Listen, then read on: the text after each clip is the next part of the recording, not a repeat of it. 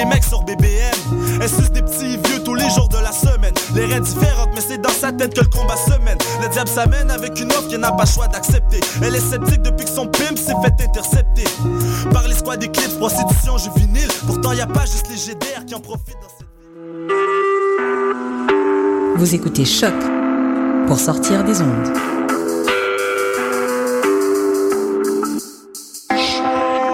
Podcast, musique, découverte. Sur choc.ca.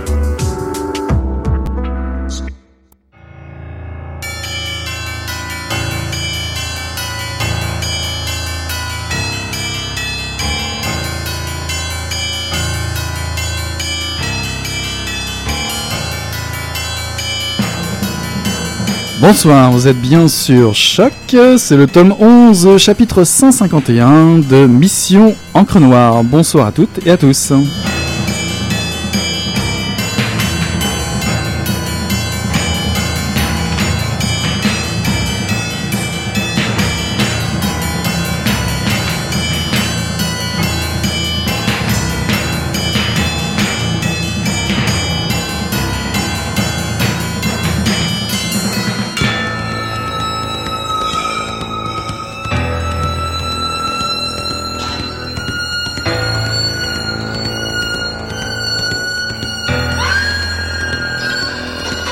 Donnybrook.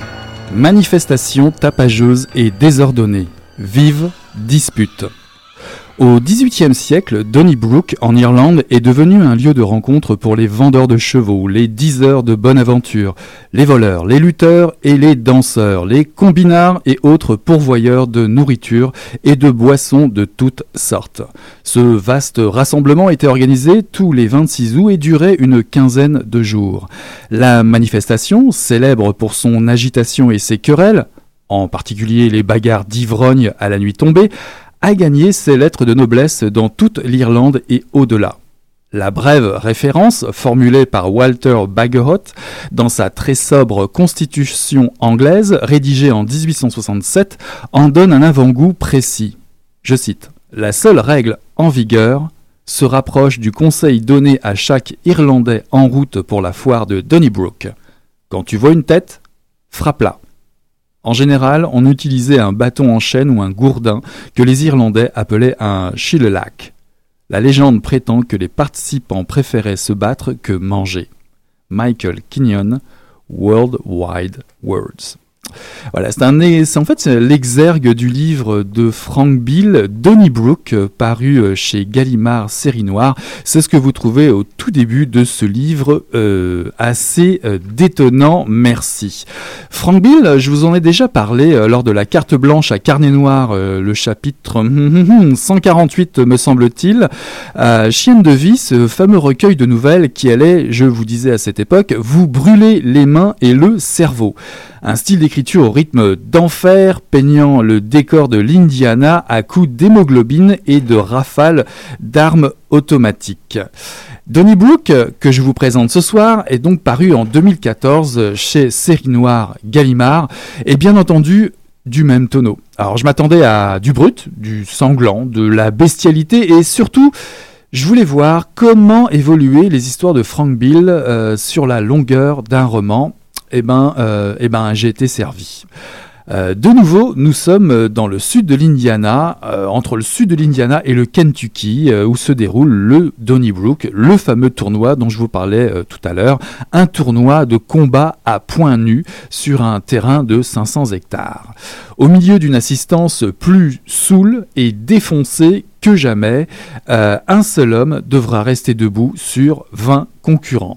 Alors, Plusieurs personnages vont nous faire converger vers le récit ultime euh, des combats au Donnybrook. Le premier s'appelle Marin Hurl, qui est un père de famille désespéré, le pugiliste le plus redoutable du Kentucky. Le Donnybrook est sa dernière chance de s'en sortir, euh, notamment pour faire vivre une vie décente à sa famille composée de deux enfants. Alors pour ce faire, bah, il braque euh, une armurerie pour récupérer tout Non, pas tout, seulement 1000 dollars, la somme pour s'inscrire au tournoi. Évidemment, il s'enfuit et se retrouve avec la meute de flics aux fesses. Le second personnage assez important dans cette histoire s'appelle Angus la découpe. Ouais, c'est comme ça, c'est écrit dans le texte. Lui, c'est la légende des combats clandestins. Il est invaincu et il a beau avoir tiré un trait sur sa carrière, il se retrouvera dans l'arène, c'est sûr. Et c'est sûr pourquoi? Ben, comme tous les grands champions, malheureusement, sa reconversion dans la production et la vente de méthamphétamine avec sa sœur ben, ne mène nulle part. Ou plutôt, si euh, Lise, sa sœur, pour qui ne compte dans la vie que, on va dire, la baise et l'appât du gain dans la défonce totale, bah, lui décide de lui tirer dessus et le laisse pour mort pour s'enfuir avec sa conquête du jour. Alors, ajoutez à cela un flic qui prend tout ça personnel, un chinois qui manie aussi bien les arts martiaux que l'art de la fine torture, un prédicateur qui prévoit de grandes choses pour Marine Hurl, des consanguins obsédés par le sexe évidemment, par la dope et évidemment son meurtrier c'est à croire que se défoncer ou produire de la drogue en famille oscille entre, disons, un passe-temps de fin de semaine et une activité principale. Des quatre coins de l'Amérique profonde, divers protagonistes vont converger vers ce lieu de perdition qu'est euh, Donnybrook. Alors résultat du compte, des comptes, euh, j'attendais un roman euh, percutant, ben c'est complètement réussi. Euh, c'est toujours pas un livre à mettre entre toutes les mains, évidemment. On retrouve violence extrême, l'atmosphère sombre qui était déjà dans Chienne de vie, le recueil de nouvelles. Le contexte est social, le contexte social est déprimant et noir au possible. Les personnages d'ailleurs sont et vivent en enfer. Alors autant évidemment ne rien changer, restons-y en enfer. Pour tous les amateurs de castagne, de récits d'une pure énergie, vous allez vous régaler. Cette Amérique blanche est inculte, cinglée, méchante, obsédée par l'argent, le sexe, la drogue. Ce désespoir conduit au pugilat, ça s'appelle Denis Brook et ça conduit aussi aux pires humiliations. Ça déménage sans arrêt. Euh, on peut même se demander si c'est pas trop désespérant. Ben, je dirais qu'assez rapidement, sous le couvert de toute cette brutalité extrême, euh, ben, l'auteur joue quelque part l'exagération. Il y a un côté, j'avoue, euh, série B à la longue, mais une excellente série B qui nous permet de prendre ben, évidemment de la distance, beaucoup plus finalement que dans le recueil de nouvelles où là, le rythme des, des, successives des nouvelles très trash vous enfermez dans, un, dans un, une atmosphère très, très très étouffante. Je dirais même que pour la petite histoire, euh, l'histoire de Donnybrook, l'esquisse de, ce roman se trouve déjà euh, dans le recueil de nouvelles euh, Chienne de vie sous le titre L'amour brut. on voit déjà toute l'inerie, toute l'ironie dans ce titre de, l'auteur et on y retrouve déjà l'histoire d'un couple qui essaie de récupérer la, grange du beau-père. évidemment, pour la récupérer, il faut flinguer le, le beau-père. Et pour faire quoi? Ben pour organiser le fameux Donnybrook et, et éventuellement engager les meilleurs champions. Et dans ces meilleurs champions, euh, celui qui euh, remporte toutes les bagarres euh, hebdomadaires du vendredi soir derrière la taverne Leavenworth ben, se nomme déjà Angus. Angus comme le Angus de la découpe qu'on retrouve dans le roman Donnybrook. Donc vous l'avez compris, ce roman ne sera jamais et toujours pas dans la nuance. C'est écrit, c'est très énergique, c'est sanglant, euh, mais je dirais dans l'exagération, ça peut être drôle. Je dois même avouer, j'ai trouvé ça euh, jouissif. On se régale des scènes d'émeute. On dira que le village d'Astérix a explosé, que le village d'Astérix a la rage et un bon pif dans le nez vaut bien un gros paf dans les côtes. Donc euh, je vous recommande le final du roman qui vaut vraiment les détours. Et j'ai appris que Frank Bill allait continuer comme ça à 100 à l'heure parce qu'il il risque d'y avoir une suite et je ne dois pas vous cacher, je vais vous faire une confidence. J'attends avec impatience cette suite.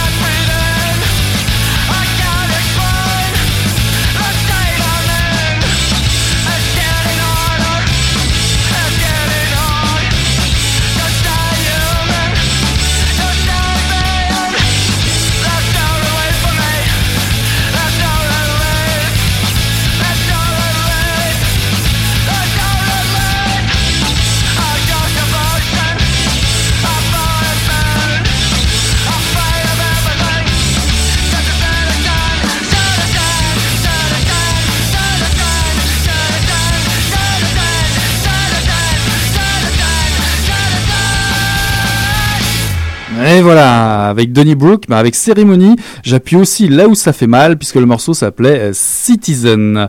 Je vous lis un extrait du volume suivant, Célestin Louise, flic et soldat. Mais comme les tirs français s'intensifiaient, ce fut une autre inquiétude qui gagna le cœur des hommes.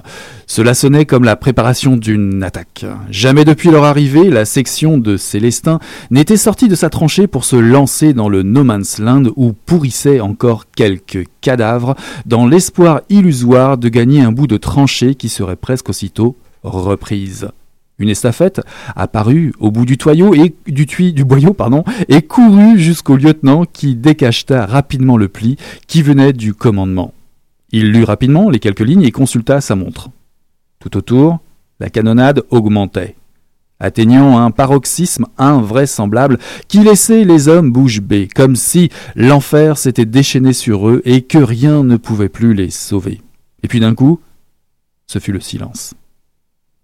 Ils étaient brusquement dans l'œil d'un cyclone, au cœur étrangement calme d'un maelstrom qui allait tout emporter. Baïonnette au canon hurla Mérange. Voilà, c'était un extrait en fait euh, d'un gros volume euh, paru chez euh, Gallimard dans la collection Folio Policier. ce sont les récits des aventures de Célestin Louise, flic et soldat dans la guerre de 14-18, écrit par Thierry Boursy. Juste pour euh, l'anecdote, vous avez certainement entendu parler de la série euh, télé, euh, non pas les Canadiens évidemment, mais celle-là vous l'avez certainement entendu parler, mais en tout cas celle qui passe actuellement chaque semaine, qui s'appelle Apocalypse, qui est en fait un documentaire programmé sur TV5 au sujet de la Première Guerre mondiale et narré par Mathieu Kassovitz, le réalisateur de La haine.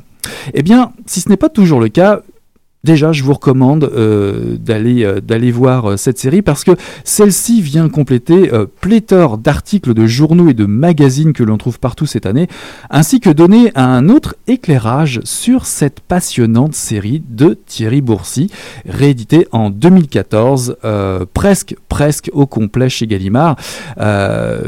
Thierry Boursy est scénariste et réalisateur, et, et cette série finalement couvre la période sanglante et tragique de la guerre 14-18 euh, et tout ça réuni sous le couvert des enquêtes de Célestin Louise, euh, le fameux flic et soldat. Et tout ceci a été publié euh, avant Gallimard, a été publié chez Nouveau Monde Édition. Alors le présent volume en poche vous permet de vous délecter, hein, ça je vous le garantis, des cinq épisodes des aventures de, du flic et soldat Célestin Louise. les titres sont La Côte 512, L'arme secrète de Louis Renault, le château d'Amberville, les traîtres, le gendarme scalpé pour finir. Alors il existe, à part, euh, d'après ce que j'ai vu, euh, une suite à ce volume euh, qui s'appelle Le crime de l'Albatros.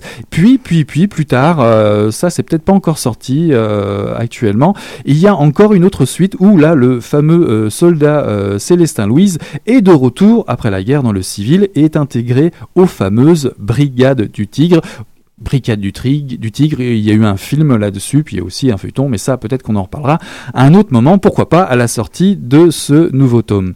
Pour l'instant, ben, tenons-nous-en à présenter cette captivante série. Ben, j'en démords pas de brancher d'ailleurs, euh, pour la petite histoire, euh, Morgane de Carnet Noir sur les enquêtes de ce fameux flic Célestin, Louise. Alors ce flic, il est jeune, il est grand, il est mince, cheveux châtains coupés courts, un visage euh, glabre, aux pommettes saillantes et aux yeux d'un bleu pâle que la colère vient parfois encore éclaircir. C'est pas moi qui le dis, c'est écrit dans le livre.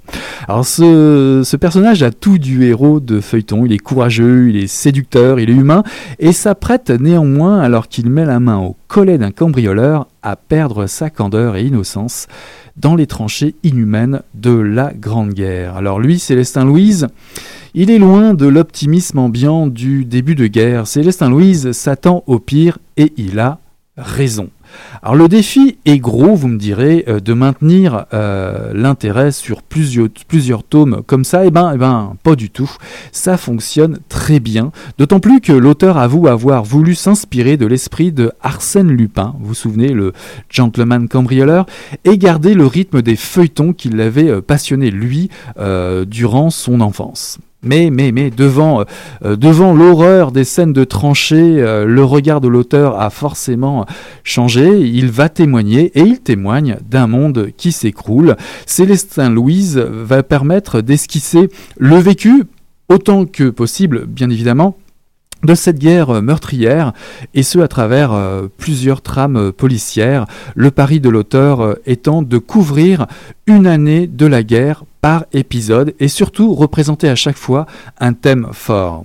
Alors j'y vais euh, pour la description euh, à chaque épisode. Par exemple, les livres que vous pouvez d'ailleurs toujours trouver hein, séparément si vous ne voulez pas lire tout le volume d'un coup évidemment. Mais en tout cas, chaque volume euh, peut se trouver au niveau polar chez Gallimard. Le premier s'appelle, le titre est La Côte 512 et nous abordons évidemment le tout début de la guerre, l'année 14. Et là, c'est le départ de Célestin pour la guerre qui évidemment est loin de l'optimisme ambiant bien décrit dans les, dans les rues de, de Paris et même en province. Et où la plupart des soldats pensent évidemment être de retour chez eux euh, pour Noël. Euh, il décrit les premiers jours de tranchée qui évidemment lui donneront raison. Euh, le pessimiste ne fera que grandir ensuite.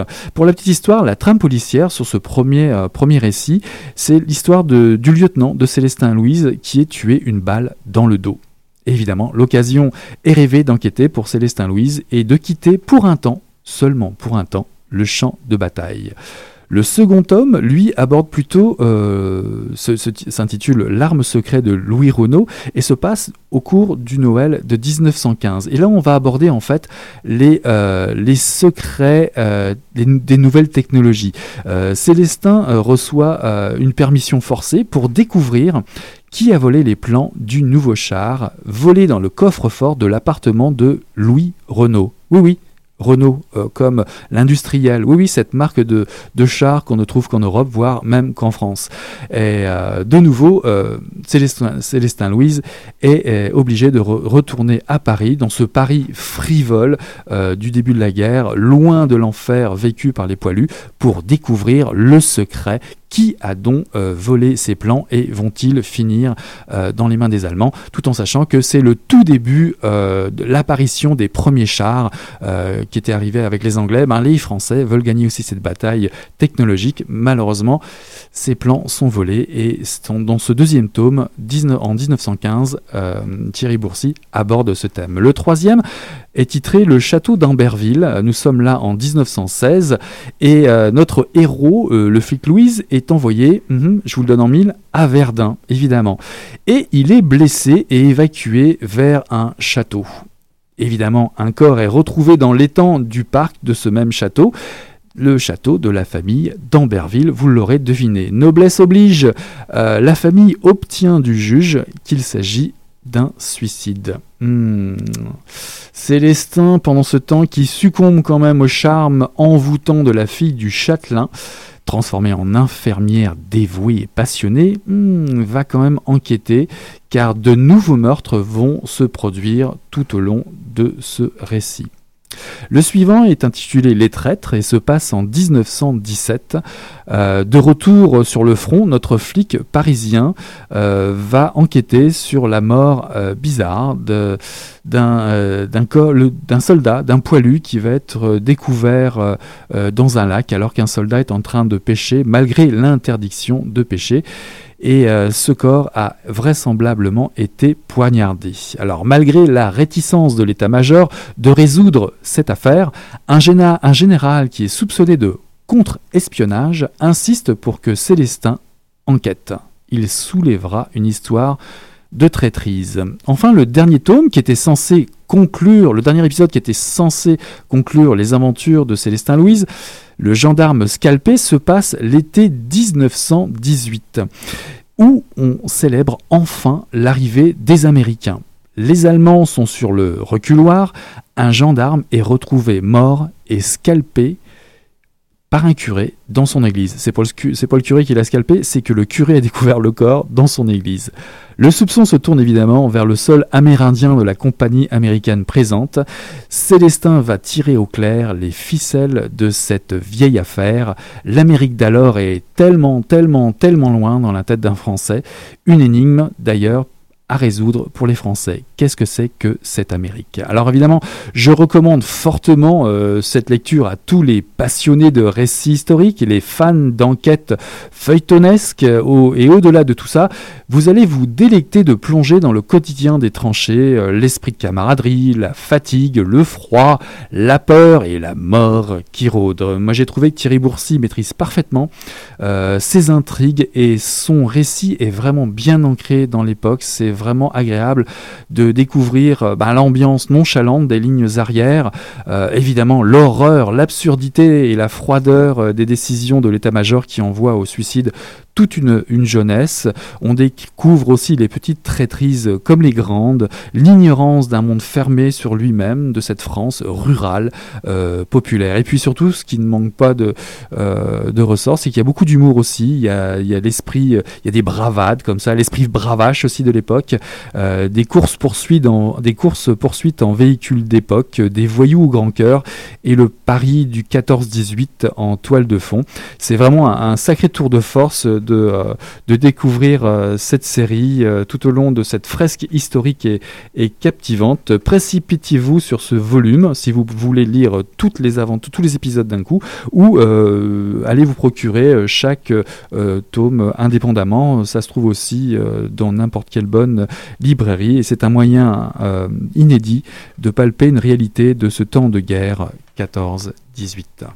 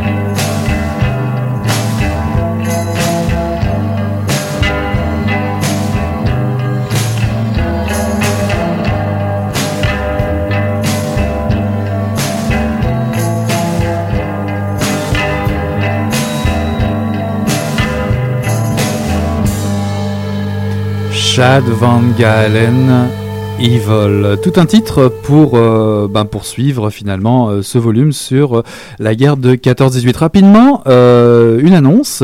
En kiosque le 16 mai 2014, vous allez, pouvoir trouver le numéro 80, le tout nouveau numéro de, du magazine d'art S. Alors pourquoi j'en parle? Parce que le magazine S va souligner son 30e anniversaire et pour cette occasion donne carte blanche à quelques auteurs invités à poser un regard sur des œuvres ou des pratiques qui ont particulièrement retenu leur attention au 21e siècle.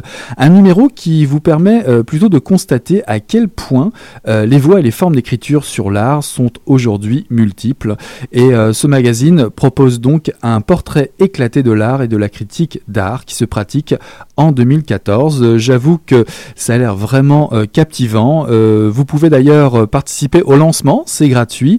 ce lancement aura lieu cette semaine, le jeudi 15 mai 2014 de 17h à 19h. Euh, le lieu, c'est la librairie euh, Format de rue Sainte-Catherine Est, espace 302 à Montréal.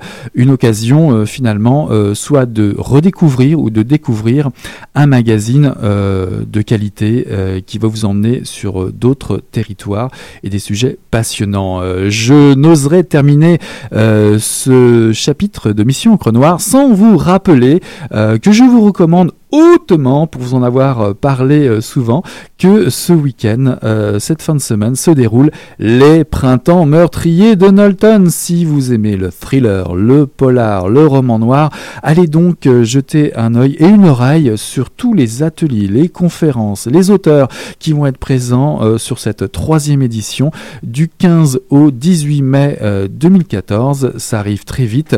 S'il vous plaît, prenez le temps. Si vous voulez profiter à la fois du beau temps et euh, d'une occasion de rencontrer tous auteurs et euh, un, une, je dirais une littérature qui est en plein développement, bah, n'hésitez pas. Puis n'hésitez pas aussi à aller euh, réécouter toutes nos émissions concernant le festival de Knowlton, notamment une carte blanche que j'avais fait avec Morgane. Voilà, c'est tout pour le tome 11. Déjà le tome 11 de Mission Encre Noire, c'était le chapitre 151. Pour l'instant, on tourne la page et je vous dis à la semaine prochaine.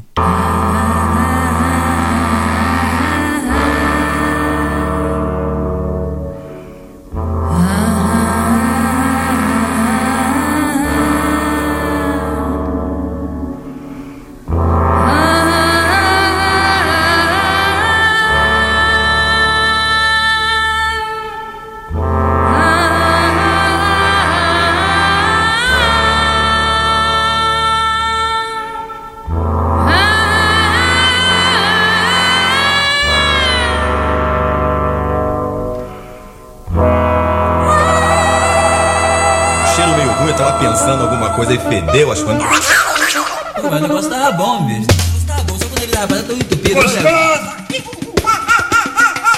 Quem diria, hein? Greta Garbo acabou de irajar, hein? É, mas eu tava falando pra você, né? Depois que eu passei a me sentir, aí o negócio ficou diferente.